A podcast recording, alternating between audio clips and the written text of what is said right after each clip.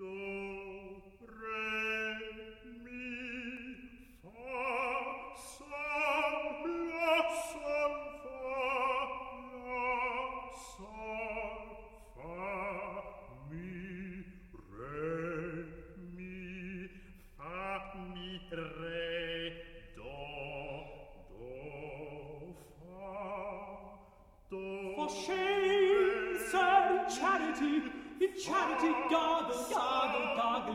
note, the raven croaked, croaked so horrid a note.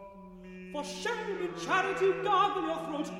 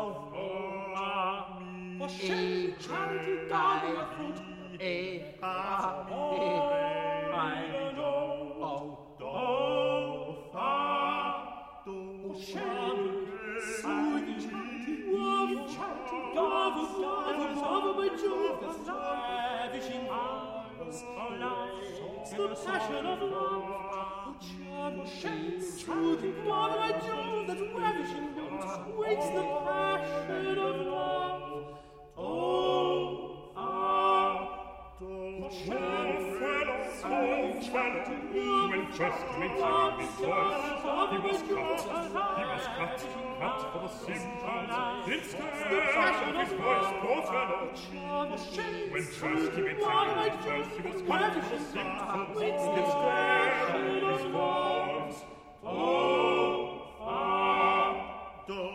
mit Tag, mit Tag, mit Tag, mit Tag,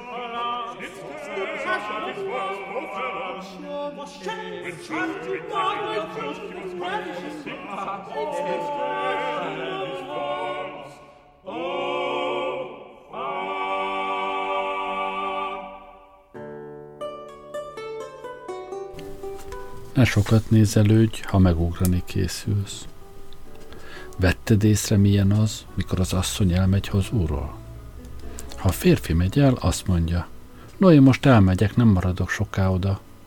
Ó, George, kiált utána a felesége a lakás másik végéből, várj kérlek, ne menj még csak egy pillanatra, csak azt akarom mondani, Hallja, hogy ott kint becsapódik az ajtó, mint röpülnek le a kalapok a fogasról. Istenem, George, csak nem mentél még el?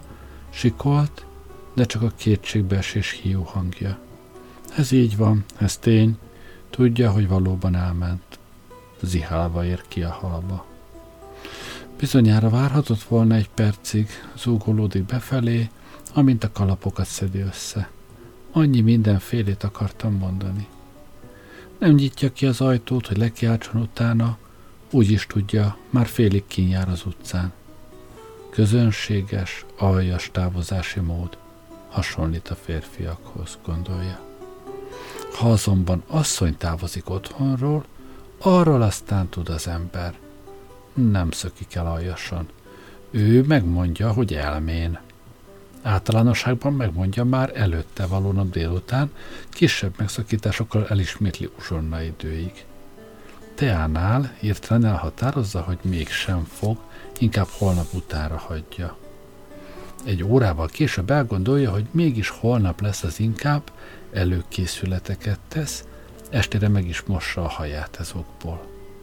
Úgy körülbelül egy óra hosszat elragadtatási rohamok váltakoznak nála, mely rohamok alatt úgy véli, igenis fog menni, aztán lemondási kedélyállapot következi, mikor bal sejtel megszállják meg.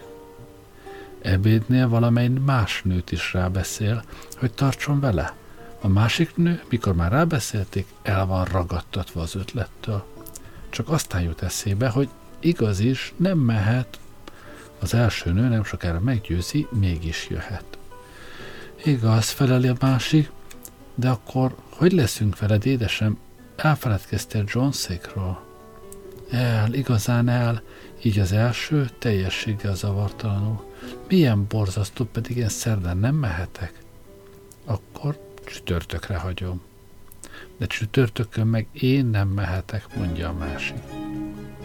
Jó, akkor nélkülem mész drágám fel az első olyan hangon, mint aki egy életbecsvágyát készül feláldozni. Ó, de hogy kedvesem, nem is gondolok rá, mondja a másik nemes lelkűen. Inkább várunk, és megyünk együtt, aztán pénteken. Tudod, mit mondja az első? Majd korán felkelünk, csak sugallat, és időben visszaérkezünk, mielőtt Johnszék itt vannak. Elhatározták, hogy majd együtt alszanak, valami bujkáló gyanú vibrál a szemükben, hogy ez lesz az utolsó alvás életükben. Korán visszavonulnak, kanna meleg vizet visznek magukkal. Nagyobb időközökben éjjel hallani lehet a víz csopogását, az ő társalgásukat. Reggelihez későn jönnek le, mindkettő rossz kedvű. Úgy fest, mintha mindkettő arra meggyőződésre jutott volna, hogy ebbe az őrült dologba a saját jobb ellátása ellenére erőszakolta, a másik álhatatos bolondériája az egész. Reggeli alatt mindenik megkérde a másiktól, öt perces időközökben, hogy elkészülte már egészen. Úgy látszik, semmi egyéb dolga se lesz egyiküknek se, mint hogy a kalapját feltegye. Az időről beszélnek, vajon milyen lehet. Úgy vélik, jó volna, ha eldőlne, esni fog-e, vagy süte majd a nap. Haragszanak az időre, hogy nem bír határozni. Reggeli után még felhős az ég. Akkor eszébe jut az elsőre, hogy ő neki mennie kell minden körülmények között. De neked nem muszáj jönnöd, kedvesem, mondja. Eddig a pontig a második nő nyilvánvalóan még nem tudta, hogy tulajdonképpen akart-e menni, vagy sem. De most már tudja. De jövök, mondja, legalább aztán túlesek rajta. De igazán nem szükséges, hogy gyere, vitatja az első, akkor én is hamarabb ott van leszek, már indulok is. A másik csökönyös. Én leszek előbb kész válaszol, tudod, drágám, hogy rendesen én szoktam várni rád. De hisz még cipő sincs rajtad, emlékezteti az első. No, annak idő nem kell véli, hanem igazán kincsem, ha nem akarod, hogy jöjjek, akkor csak szólj. Majdnem a könnyeknél tart már. De hát természetes, hogy szeretném, ha jönnél, magyarázza a másik lemondó hangon. Azt hittem, csak azért akarsz jönni, hogy szívességet tegyél, nem menjek egyedül. Ó, de hogy magam is szeretnék menni. No, akkor siessünk, így az első. Én kész leszek egy perc alatt. Nekem csak másik szoknyát kell felvennem. Fél órával később hallod, mind hívják egymást a ház különböző sarkaiból, tudni szeretnék, késze a másik. Kisül, hogy mindketten már rég kész voltak, csak épp a másikra vártak. Attól félek, mondja az, aki leért a lépcső aljára, hogy esni fog. Ugyan nem mond, hallik a másik hangja. Bizony, nagyon is esőre áll. Micsoda bosszúság felel a földi, hagyjuk holnapra? Te mit gondolsz, drágám, a lenti? Elhatározza, hogy mennek azért mégis. Csak épp, hogy cipőt kell váltani, csak másik kalapot kell tenni. A rá következő tíz percben még ide-oda szaladgálnak, kiabálnak. Aztán úgy látszik, elkészültek csak ugyan, már csak Isten hozzádott kell mondani, aztán mehetünk. Kezdik a gyerekeket csókolgatni. Asszony sohasem hagyja el a házat titkos félelem nélkül, hogy sohasem tér oda vissza többet élve. Egyik gyereket sem találni sehol. Mikor megtalálják, szeretné, ha nem találták volna meg. Meg kell mosni, mielőtt meg lehet csókolni. Aztán a kutyust kell megtalálni, hogy megcsokolhassák azt is, végre a szakácsnő várja az utolsó rendeletet. Arra aztán kinyitják lenne a kaput. Ó, George! Az első asszony visszafordul. Fönn vagy? Halló? Egy hang valahonnan fentről. Szükséged van rám? Nem, drágám, csak búcsúzni akartam. Isten áldjon, megyek. Isten áldjon. Isten vele, drágám, nem gondolod, hogy esni fog? Á, nem, nem hinném. George? No. Pénz nincs nálad? Öt perccel később szaladva jönnek vissza, egyik otthon felejtette a napernyőjét, a másik a pénztárcáját.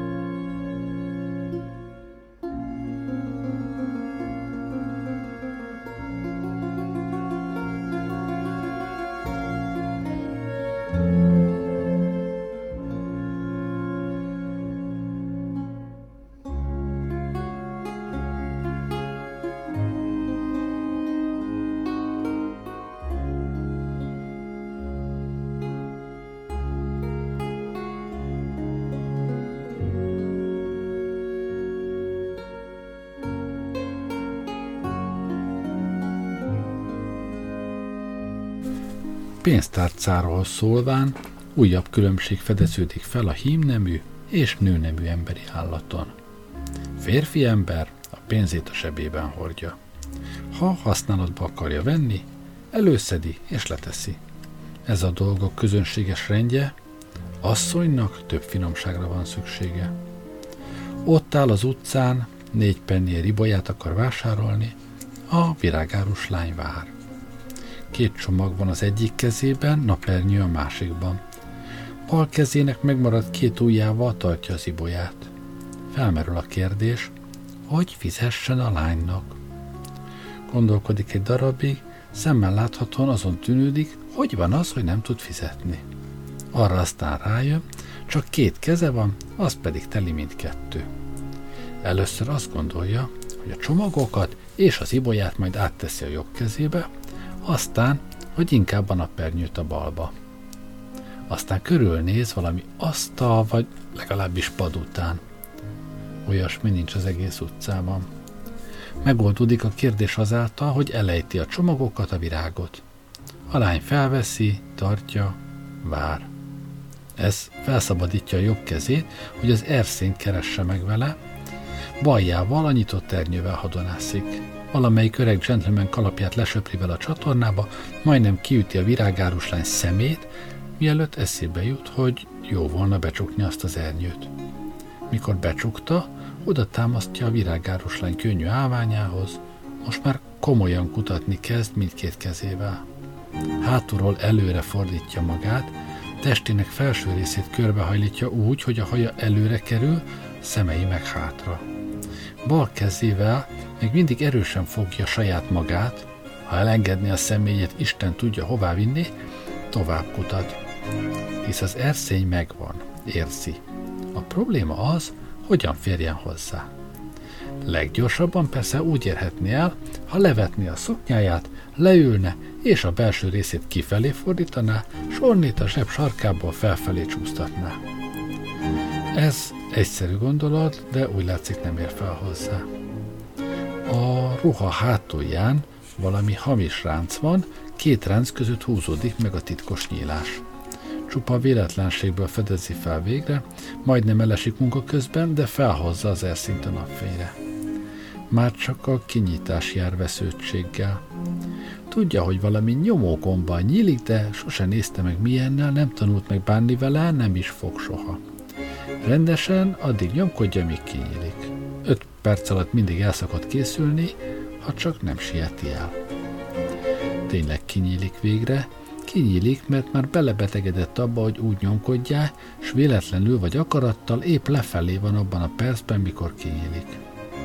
Ha elég közel vagy ahhoz, hogy a vállán keresztül pillancs, láthatod, hogy arany, ezüst egymáson feküdt benne. A benső szentélyben, mint másik ruganyos gomb őriz, a részpénzt őrzi egy bélyeggel, meg egy fizető cédulával együtt. A cédula 9 hónapos, 11 penny 3 farszingról szól. Emlékszem, egyszer egy öreg omnibus kalauz felháborodására bent a kocsiban kilenc nő ült és két férfi. Én ültem az ajtó mellett, ennél fogva az észrevételeit én hozzám intézte. Időbe került, míg a pénzeket összeszedte, de azt hiszem jobban sikerül, ha kevesebbet morog. Megzavarta, idegesítette az utasokat. Ezt nézze itten, mondja, és egy áttelemben ülő hölgyre hívja fel a figyelmem. Szokott módon kutatott az erszénye után. A pénzükön ülnek, ilyenek az asszonyok. Aholni, hogy halászik utána. Végre a hölgy kihúz maga alól egy rendkívül kövér erszényt. Na most képzelje el, hogy szorongó, rázós omnibusban ilyen vacakon ül, folytatja. Micsoda erős hátsó részük lehet. Bizalmas kezdett lenni. Láttam egy asszonyt, mondja, az kiszedett maga alól először egy nagy, nehéz kapukulcsot, egy kis doboz szardiniát, hatalmas erszényt, egy csomó hajtűt, egy üveg illatszert. Én megbolondulnék, ha csak egy kis ajtókulcson ülnék, ezek az asszonyok meg így szaladgálnak egész nap. Úgy hiszem, hozzá vannak szokva. Tegye aztán az ember őket pehelypárnára, biztosan sikítanak. Amíg egy két is kihozunk belőlük, az szívem szakad bele. Először megpróbálják az egyik oldalon, aztán megpróbálják a másikon. Aztán felállnak, rázzák magukat, még a kocsi vissza nem löki őket. Ott állna, végasztalan ruharakás. Ha tőlem függne, asszonyt kikutató kalauz tartanék a kocsin. Hamarosan átkereskélni őket, azt elvenni a pénzt. Hogy ezeknél mit keressen szegény zsebmetsző? Csak azt mondom, míg szegény férfi rátalál az asszony zsebre manapsá, no, az legalább megérdemli, amit ott lel.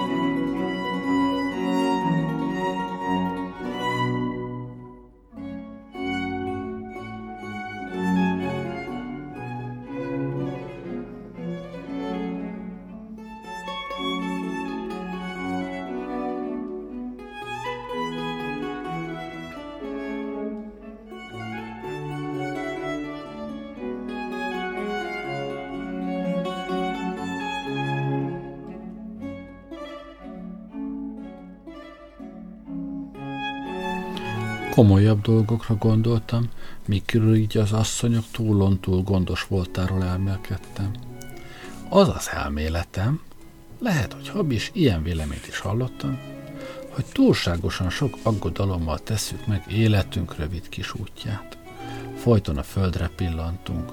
Lehet, hogy elkerülünk egy-két kisiklást, meglátjuk a követ egyszer-kétszer, miben megbotlottunk volna – de elmulasztjuk az ég kékjét, a domboldal dicső zöldjét. Mindig bosszantott a sok könyv, mit jó emberek írtak, hol elmondják, hogy az élet sikere abban van, ha eldobjuk fiatalságunkat, elpocsékoljuk férfikorunkat, csak azért, hogy 80 éves korunkban derűs öregségről beszélhessünk. Egész életünket arra bizonyos légvárra építjük, nem vesszük észre, míg építünk, tervezünk, közönségesek, szűkkeblőek, kemények lettünk. A rózsaszüretet hagyjuk csak holnapra. Ma munkanapja van, üzlet hajsza. Istenem, holnap lett, de a rózsák elhervadtak. Nem is törődünk már rózsákkal olcsó vásári áru, inkább tekintünk a kelkáposzta felé, mire az a bizonyos holnap ránk virradt. Az életet élni kell, nem eltölteni, szembe kell szállni vele nem elrendezni.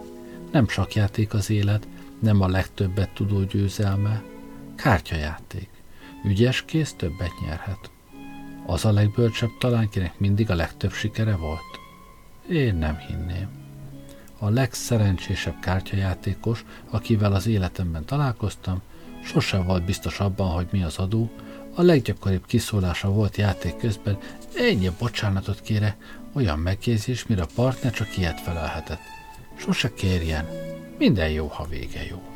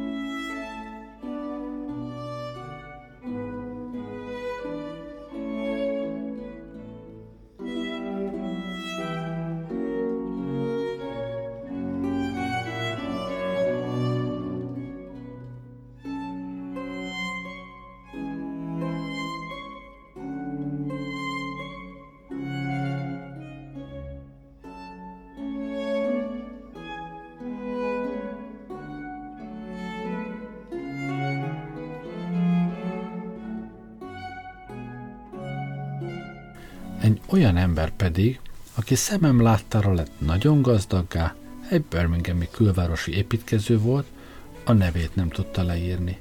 Életének 30 esztendején keresztül egyetlen egyszer józanon ágyba nem került. Nem azt mondom, hogy a kártyások azon igyekezzenek, hogy az adót elfelejtsék. Az építőmesterem talán még eredményesebb sikert tudott volna elérni, ha lebírja írni a nevét. Ha alkalmilag, nem túlságosan gyakran, egy-egy józan estét enged meg magának. Amit ebben ki akarok fejezni, annyi, hogy nem az erény a sikerhez vezető út, úgy, ahogy mi értelmezzük. Más okokat kell találnunk, hogy erényesek akarjunk maradni. Lehet vannak ilyenek is. Az igazság az, hogy az élet egyszerű játék, tiszta munka, azok a szabályok, amiket sikerelérésre lefektetünk, olyasfélé, mint a megtéveszthetetlen, okvetetlenül győző módszere, mikkel évenként a bolondok egy bizonyos válfaja felfegyverkezik, s lemegy Monte Carlóba szerencsét próbálni.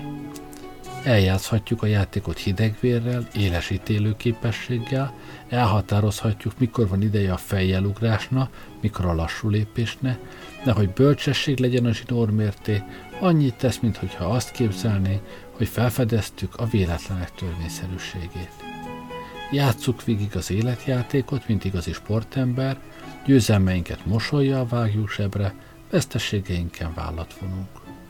Tán azért vettünk részt a zöld asztalnál a játékban, tán azért próbáltunk szerencsét kártyán, hogy megtanuljuk a jó játékos néhány erényét. Önfegyelmet, veszteségnek önfegyelemmel való elviselését, szerénységet akkor, ha a szerencsekereket túl sokáig fordul felénk, erőt, ügyességet, a sorshoz szemben való nagy közönösséget. Jó lecke valamennyi. Ha egyikét, másikát megtanuljuk, nem volt hiába való a zöld asztalnál időzésünk. De ha úgy kelünk fel az asztal mellől, hogy bosszúságot viszünk csak el, ha magunkat szánjuk csak egyedül, akkor biz attól félek, hiába való volt. A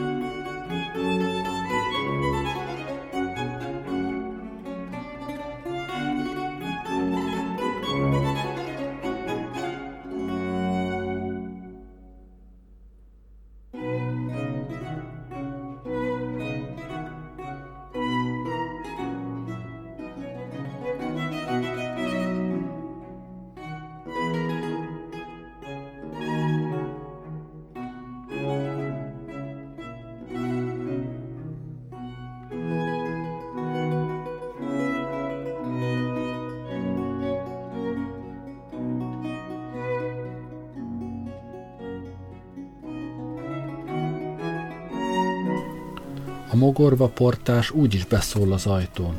500 billió 28-as, vár a kocsi, uram. Ej, ha, már itt az ideje? Gyorsan összeszedjük a játékpénzt, de minek is kell az? Benne a városban, a folyó másik partján nincs értéke. Az arany vérvörös színe, a szerelem világos zöldje. Hova vágjuk? Elhun valami szegény koldus, játszani szeretne, adjuk oda neki, amint kilépünk. Szegény ördög, majd mulattatja a játék. Egy darabig. Tartsd a lőport szárazon, aztán bízzál a gondviselésben. A bölcs jászava ennyi. Nedves lőpornak sehol a világon nem veszed hasznát. Száraznak talán, a gondviselés segítségével. Nevezzük gondviselésnek, csinosabb név, mint véletlen, tán igazabb is. Másik hiba, amit elkövettünk, mikor az életünkből ki akarunk okoskodni, ez. Úgy okoskodunk, mintha értelmes teremtmények volnának, teremtmények volnának adva a számfejtés alapjául. Nagy hiba. Jó akaratú hölgyek és urak gyakran esnek bele, mikor felállítják ideális világukat.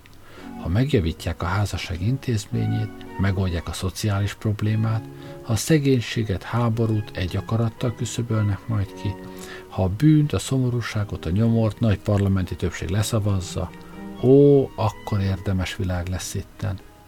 De nem kell várni olyan sokáig, uraim és hölgyeim, nincs szükség szociális forradalomra, a nép lassú nevelésére. Mindez meg volna már holnap, ha értelmes lények lennénk. Képzeld el az értelmes lények világát. A tíz parancsolatra nem volna akkor szükséges senkinek a világon, hisz értelmes lény nem követel bűnt, értelmes lény nem véd hibát. Nem lenne gazdag ember, hisz melyik értelmes ember törődik a pompával, látszattal. Szegény se lenne, mert hogy én kétszer annyit tegyek, míg odát a másik utcában testvérem éhezik, ki épp olyan ember, mint én, az nem észszerű. Nem volna a vélemény áttérő egy olyan ponton, hisz csak egyértelmes ok foroghat fenn. Te, kedves olvasom, rájönnél, hogy mindenféle tárgyban egy véleményem vagy velem. Regényeket nem írnának, színdarabot nem játszanának. Értelmes teremtmények életében nincsenek drámák. Nem volnának őrült szerelmek, őrült kacajok, fájdalmas könnye, tüzes viták, rövid életű örömök, bánatok, vad álmok, csak ész, értelem, okosság mindenütt. Egyelőre azonban megmaradunk értelmetlen lényeknek. Ha megeszem ezt a majonézt, megiszom rá azt a pesgőt, a vesén bánja meg. Akkor hát minek eszem meg? Júlia bájos lány, szeretetre méltó, okos, szellemes, van jó csomó serfőzde részvénye is. Miért veszi el John mégis Ant? Az a lány veszekedős, lobbanék, lobbanékony, ez a legkisebb rossz, amit az ember mondhat róla. A fiú érzi is, hogy sosem lesz belőle olyan jó háziasszony, mint a másikból, különleges szeszélyei vannak, semmi vagyona. De van valami en állán, nyakán, mi elbájolja. Nem bírna me- megmagyarázni mi. Általában véve Júlia szebb kettejük közül. De mennél többet gondol Júliára, annál inkább vonzódik Enhez. Így hát Tom veszi el Júliát, oda a serfőzde részvény, Júlia valami ünnepi kirándulásban meghűl, tehetetlen nyomorék lesz egész életére. En hirtelenében tízezer fontot örököl egy ausztráliai nagybácsitól, kiről soha semmit nem hallott senki.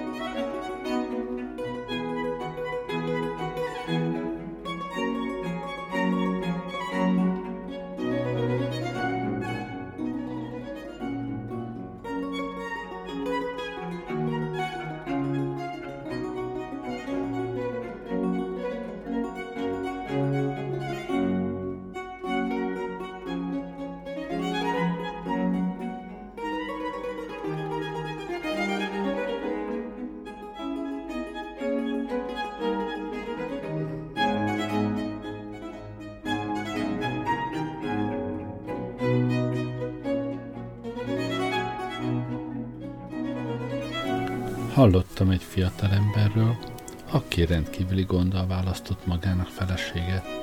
Azt mondja, bölcsen, saját magának, feleség választásban az ember nem lát sohasem elég óvatos. Meggyőződik arról, hogy a lány megfelel minden követelménynek, mit élettárstól kívánhat az ember.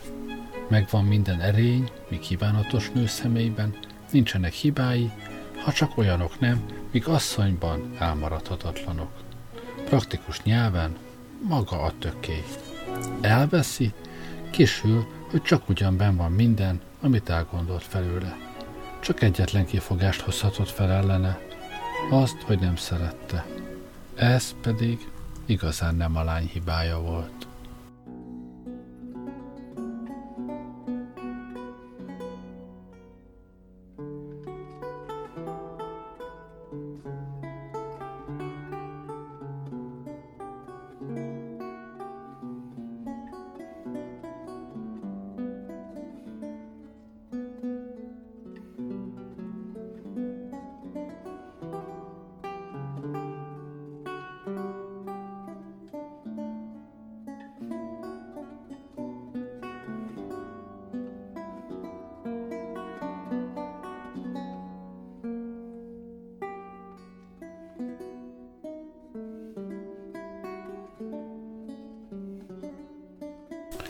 Milyen könnyű volna az élet, ha ismernénk saját magunkat.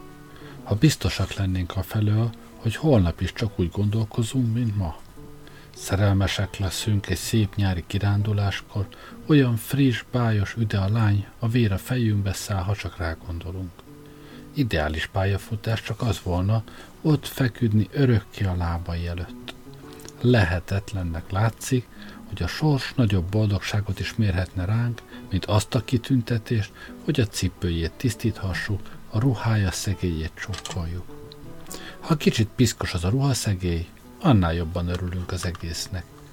Elő is adjuk ebeli becsvágyunkat, mikor elmondtuk, hogy még minden szó, akkor még minden szó igaz. De elmúlnak a nyári kirándulások, elmúlik a nyári kedv, ott találjuk magunkat a télben, azon törjük a fejünket, hogyan kapaszkodhatnánk ki a hínárból. Vagy még rosszabb, tovább tart a szenvedély, mint rendesen, forma szerint megkérjük a kezét, megházasodunk, ugyan hány házasság az eredménye olyan szenvedélyne, amelyik kiégett már, mikor az oltár elé lépünk vele. Három hónappal később a csacsi kislány tört szívvel vallja be magána, hogy mi keservesen unalmasnak tartjuk a cipellő tisztítását. Úgy érezzük, mintha megnőtt volna a lába. Nincs pardon a magunk számára, ha csak az nem, hogy ostoba gyerekek voltunk, nem is tudjuk miért sírunk, játék közben megsebesítjük egymást, vagy hangosan zokogunk, ha magunkon ütünk sebet.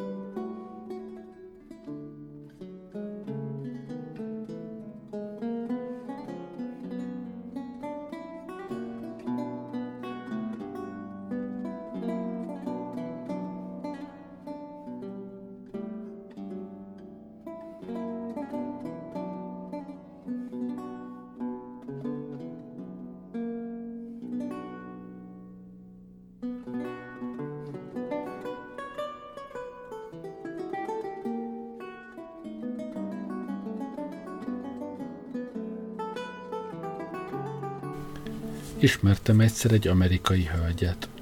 Hosszú történetekkel untatott, előadván a sok brutalitást, míg férje részéről érték. Be is adta ellene a várókeresetet. Elérkezett a tárgyalás napja, a nő nyert az egész vonalon. Valamennyien gratuláltunk, akkor pár hónapra eltűnt az életemből.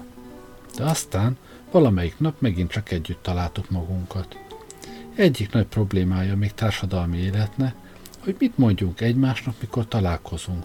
Minden nőnek, férfinak a vágya ilyenkor, hogy rokonszenvesnek, okosnak mutassa magát, ez aztán megnehezíti a társalgást, mert ha úgy általában vesszük édes minnyájunkat, nem vagyunk se rokonszenvesek, se okosak. Csak úgy mellesleg jegyzem meg. Persze a volt uráról kezdek vele beszélni. Kérdem tőle, hogy megy a sora. Feleli, úgy véli, egész jól érzi magát. Újra megházasodott? Érdeklődő. Újra felel. Úgy kell neki felelek, meg a feleségének is. Csinos, derűs szemű kis nőszemély volt ez az amerikai barátnő, a kegyeibe akartam hizelegni magam. Olyan asszony, ki hozzám egy ilyen emberhez, tudván azt, amit tudnia kell, egész biztosan nyomorult emberré teszi majd, és abban is biztosak lehetünk, hogy az ember is átkává válik az asszonynak. Barátnőm, mintha védekezni, védelmezni akarta volna. Azt hiszem, nagyon megjavult, Véli. Ostobaság felelek. A férfi nem javul meg soha. Ha egyszer gazember, az marad örökké. Ssss, kér, ne mondjon ilyesmit róla.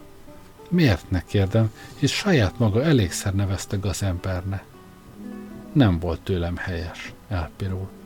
Attól tartok, nem ő volt egyedül hibás a dologban, bolondosak voltunk akkor, tehát még mind a ketten úgy hiszem, tanultunk ebből. Nem feleltem, vártam a szükséges magyarázatot. Jó volna, ha meglátogatná, teszi hozzá kis nevetéssel. Őszintén szólva, én vagyok az az asszony, akit elvett. Kedden van a fogadónapom. A Camazons második szám azzal elszalad, ott hagy engem csodálkozva maga, magamra. Valamelyik vállalkozóbb szellemű lelkész kisebb fajta templomot állíthatna fel a Stranden, a Law Courts mögött. Igen jó üzleteket köthetne meg, visszaházasítaná az imént elvált párokat. Egyik barátom, íróember ő is, kijelentette, hogy soha jobban nem szerette a feleségét, mint két alkalomkor.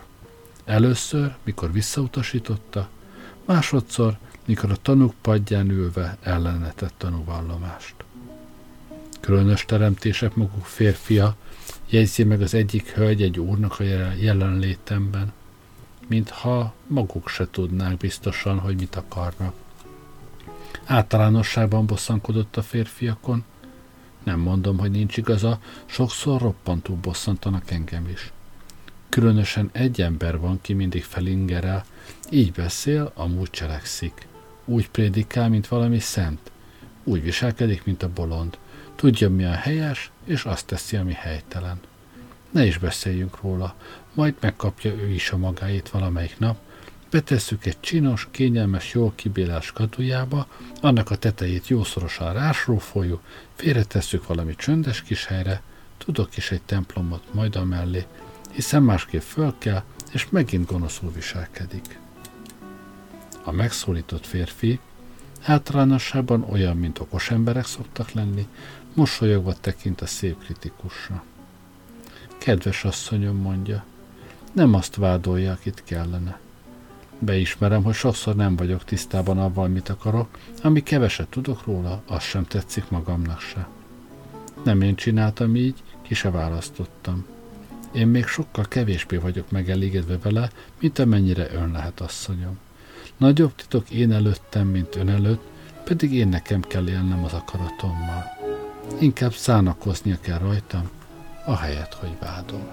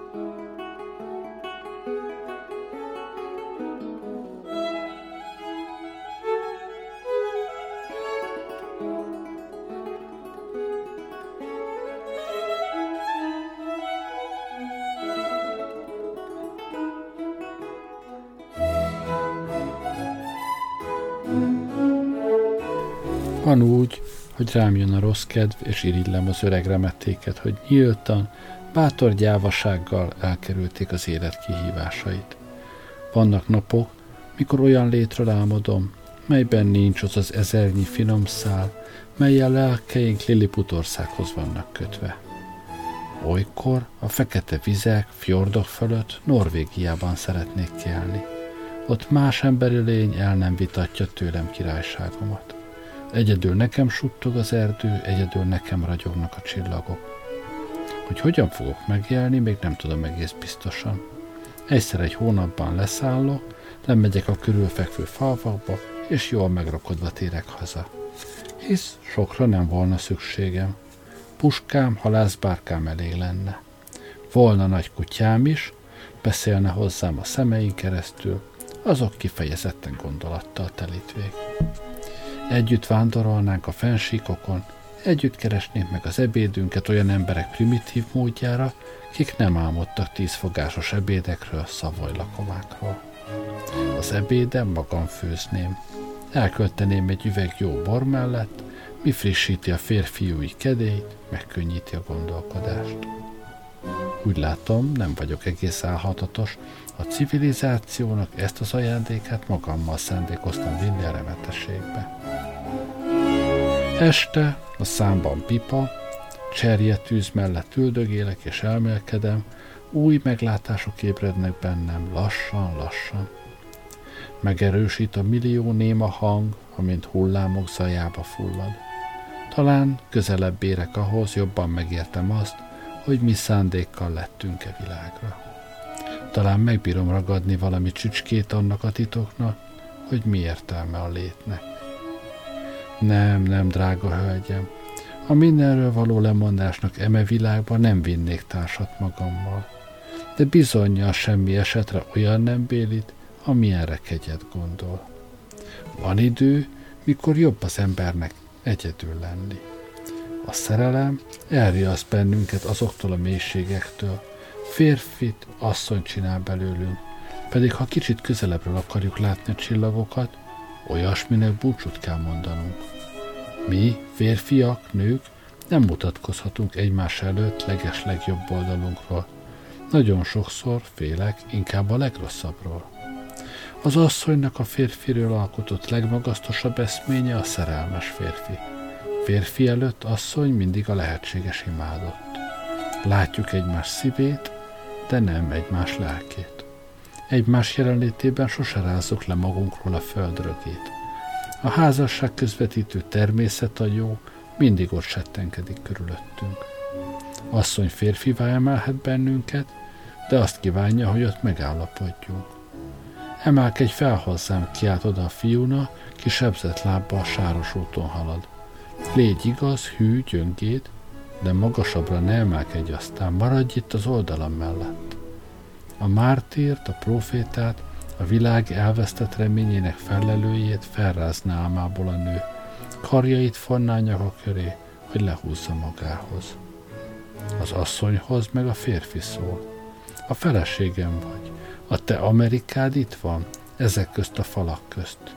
Itt a munkád, kötelességeid. Így is van ezer eset közül 99-ben. Csak hogy az asszonyt, férfit nem minta szerint öntötték ám, és nem egyforma anyagból gyúrták. Olykor, bárha fáj is, az asszony kötelessége csak ugyan négy fal között maradás. De Mária kötelessége mégsem volt Józsefé. Az új népszerű regények hőse a fiatalember, ki így beszél. Jobban szeretlek a lelkemnél. A népszerű hősnő felkiált. Szerelmünkért pokorba megyek veled. Vannak férfiak, nők, kik nem bírnának így felelni. Vannak férfiak, kik, kik álmot álmodnak. Asszonyok, kiknek jelenéseik vannak, nem valami praktikus személyek ezek Tündérország szempontjából. De az se lenne olyan békés hely, ha ezek számára épült volna.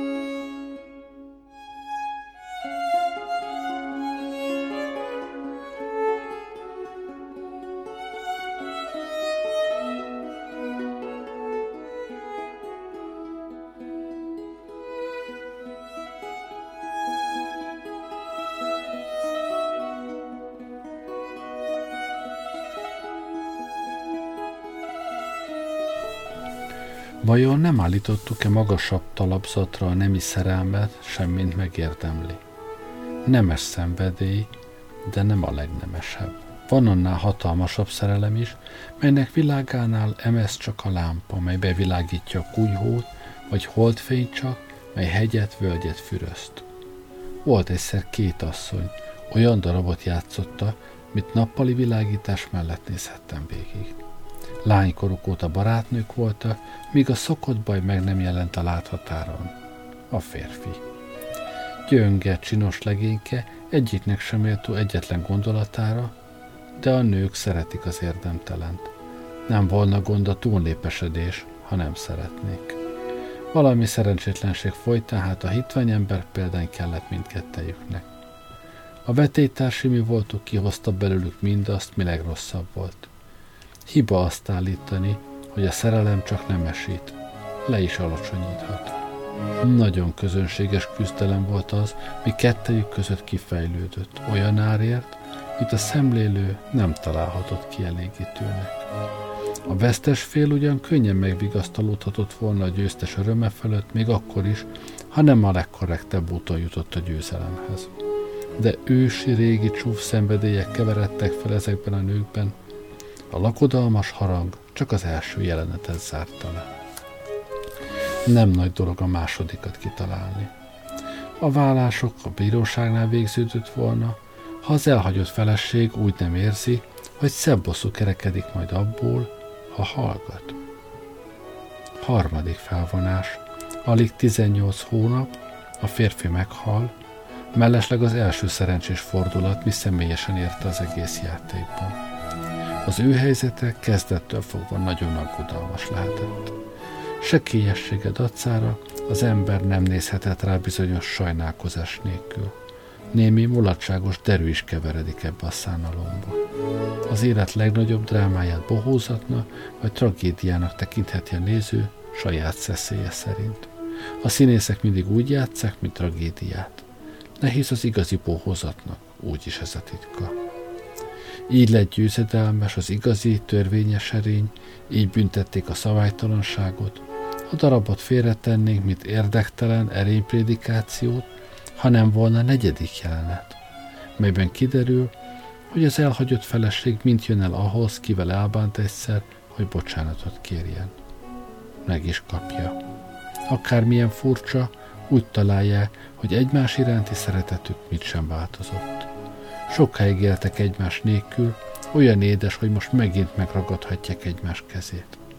Két magányos asszony együtt egymásnak fognak élni. Azok, akik jól ismerték őket későbbi időkben, azt mondják, hogy igen szép az életük. Csupa báj, nemesség. Nem mondom, hogy ilyen história gyakran előfordul, de sokkal hihetőbb sem, mint az ember vélni. Néha jobb az embernek egyedül lenni. Asszonyna, meg ember nélkül.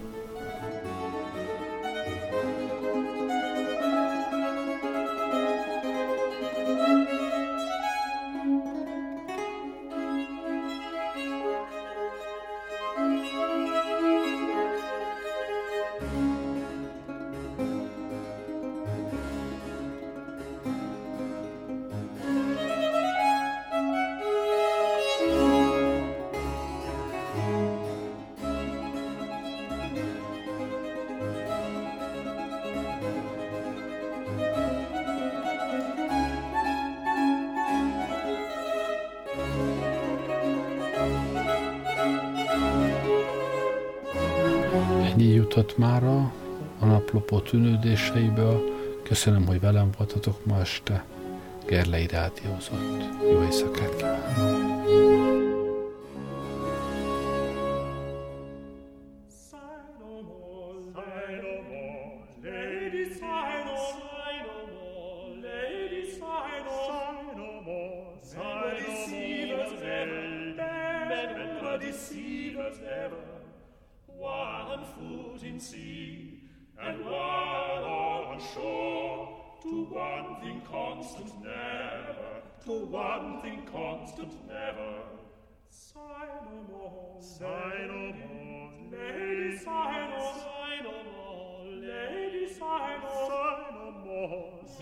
See deceivers ever, men were deceivers ever. One foot in sea and one on shore, to one thing constant never, to one thing constant never. Then sign of sigh but let them go, and be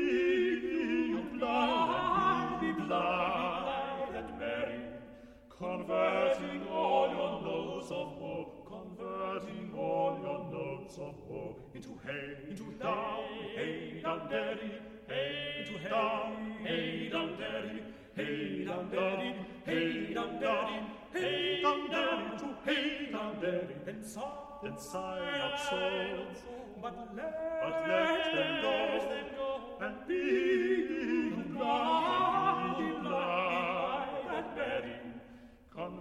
Converting all your notes of woe, converting all your notes of woe into hay, into dung, hay down derry, hay into dung, hay down derry, hay down derry, hay down derry, hay down to hay down derry. Sing no more, sing no more, did sing no more, sing no more, did sing no more, sing no more, no so dull and heavy, of damp so dull and heavy. The frauds of men were ever so, since summer first was leafy, since summer first was leafy. Sing no more, sing no more, did it sing no sing no more, did it sing no sing no more, sing no more, did it soft so dull and heavy. The throats of men were ever so, since summer first was leafy, since summer first was leafy. Then sigh, then sigh not so, but let, but let them go, them go, and be you blind, be blind and merry, converting all your notes of woe, converting all your notes of woe into hey, into down, hey, down, daddy, hey, into down, hey, down, daddy, hey, down, daddy, hey, down, daddy, hey, down, down, to hey, down, daddy, then sigh, then sigh not so, but let, but let them go, go, and be you blind, be blind and merry, converting all your notes of woe, converting all your notes of woe into hey, into down, hey, down, daddy, hey, into down, hey, down, daddy, hey, down, daddy, hey, down, daddy, hey, down, to hey, down, daddy.